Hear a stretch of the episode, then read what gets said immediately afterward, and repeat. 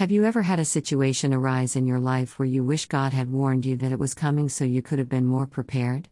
That has been the case for me over the past couple of weeks. Anxiety and stress have nearly caused me to have a meltdown. I wish God would have warned me, or maybe He did, and I was too busy to listen or just never believed it could happen to me. This type of situation occurred in one of the disciples' lives, and he failed like me. But Jesus was gracious and restored him. Let's look at four steps from warning to restoring that we may go through. A word of encouragement restoration will always happen if we allow Jesus to do it.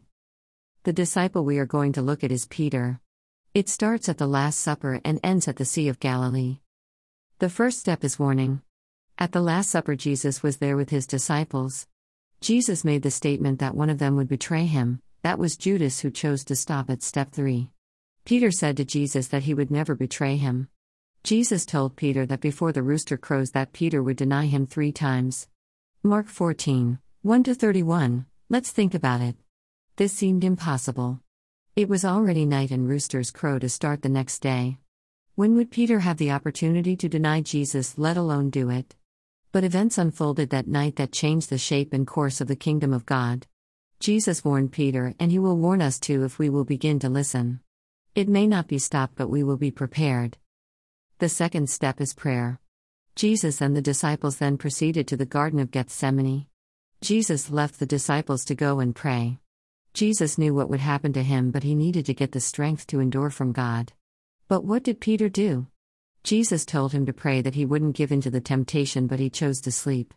What would have happened if Peter prayed? We will never know. Jesus came back and found him and some others asleep. Then Jesus told them that their spirit is always willing to pray, but their flesh, their physical and emotional sides, is weak. Mark 14 32 42. If we heed the warning, we should pray that we will also not give in to temptation. Not let Satan steal from us and get us looking away from God. The third step was giving into that temptation. Often we will fall into this trap. We can beat ourselves up and consider that this is where it ends and forgiveness just won't or can't be found.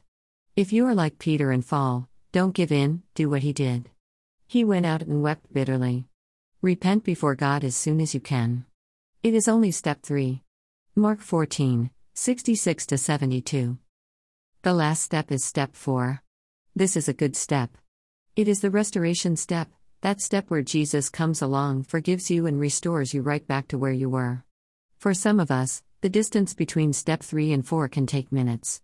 For others, it can take years, but restoration from Jesus is always there if you will accept it. The hardest part is forgiving yourself, but you need to. Get up, dust yourself off, and keep walking. John 21 tells us Peter's restoration story. Peter had gone back fishing with the others, but Jesus came looking for them. Don't you love that?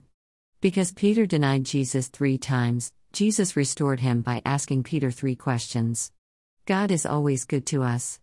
He is not there to beat you up but to restore. If you find yourself in one of the above steps, just run to Jesus. If you have found yourself in step 3 for too long, run to Jesus and He will restore. Just come with an open heart to hear and one of repentance. God will never let you down. This week, remember we can go from preparation to restoration in all that we are facing. Remember, Jesus is at every step just waiting for you. Bless you heaps and keep living the life God intended.